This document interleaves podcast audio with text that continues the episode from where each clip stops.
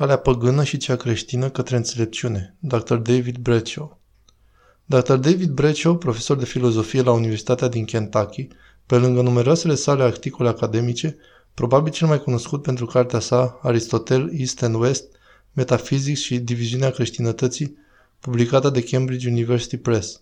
Am fost recunoscător pentru oportunitatea de a petrece timp recent cu Dr. Bradshaw și pentru disponibilitatea sa de a fi la acest interviu Așa că, fără alte prelungiri, sper să vă bucurați de acest episod din interviul cu Dr. David Breccio. Am scris acel articol pentru o antologie despre relația dintre virtuțile intelectuale și virtuțile morale, care este o distinție care vine de la Aristotel, unde virtuțile morale, cuvântul morală greacă care este tradus astfel înseamnă ceva obișnuit, care iese din propria persoană și exprimă forma obișnuită de caracter prin culturale și acțiuni repetate.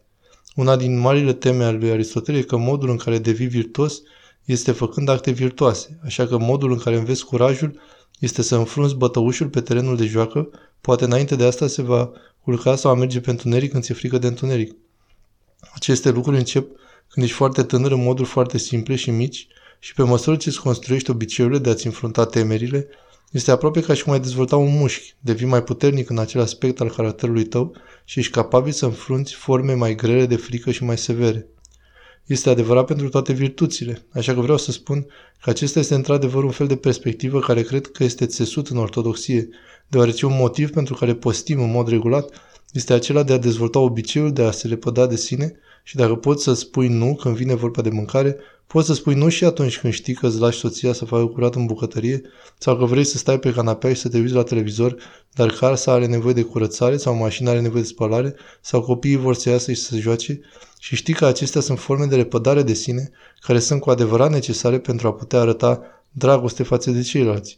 Trebuie să poți spune nu la ceea ce vrei să faci și deci postul este un fel de mic început al aceluia care ne învață acele obiceiuri și ne ajută să dezvoltăm acești mușchi interiori mici aș spune, pentru a putea înfrunta formele mai mari și mai dure de repădare de sine. Toate acestea sunt foarte mult cum a gândit Aristotel despre virtuți și a devenit parte din tipul de stoc comun al înțelepciunii antice despre viața morală.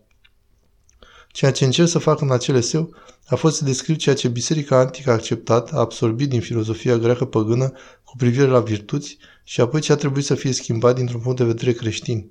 Subiectul special de care mă ocupam era înțelepciunea, și cum au gândit anticii despre înțelepciune. Se dovedește că dacă te uiți la păgânii antici, la evrei și la creștini, exista o mulțime de puncte comune.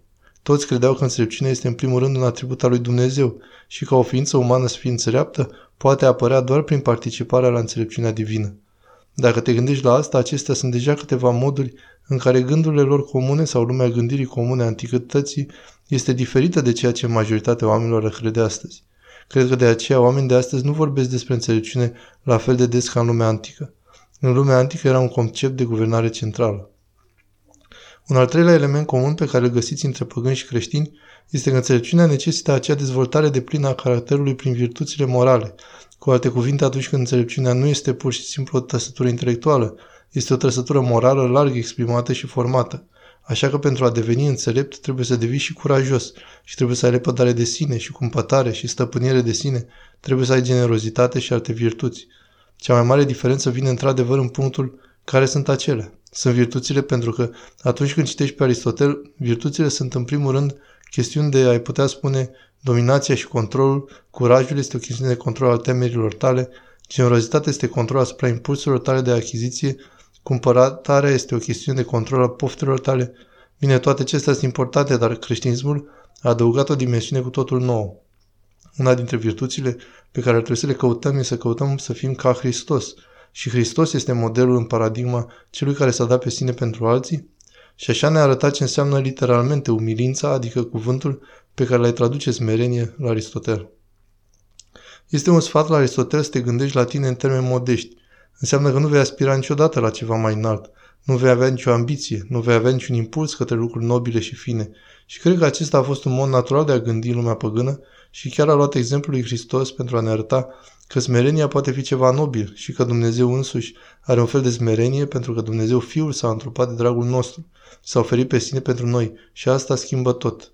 Schimbă modul în care oamenii înțeleg cine se străduie să fie, astfel încât Virtuți precum smerenia și compasiunea și iertarea și mila, care sunt toate exemplificate de Dumnezeu însuși, să devină un element central pentru înțelegerea creștină a înțelepciunii, într-un fel nu erau pentru păgâni, Așa că, deși aveau o mulțime de puncte comune și poate câteva puncte de plecare comune, scopul final l-am înțeles într-un mod foarte diferit și asta este ceea ce am descris în acel articol.